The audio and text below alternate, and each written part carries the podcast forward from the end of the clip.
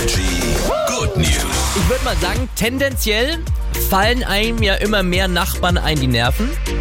Aber es geht auch anders. Ja, Das beweist diese Geschichte heute Morgen. es gibt sehr gute Nachbarn. Das war ein Ehepaar, die hatten nämlich in ihrem Briefkasten eine Nachricht. Vielleicht erinnert ihr euch noch an früher an diese Willst du mit mir gehen? Ja, nein, vielleicht Nachrichten, wo Ja. man so ankreuzen musste. So ein Zettel war das, aber das ging nicht um eine Beziehung, sondern ein Nachbarkind hatte den Zettel eingeworfen mit der Frage, ich habe gesehen, dass sie da einen Basketballkorb vorm Haus haben.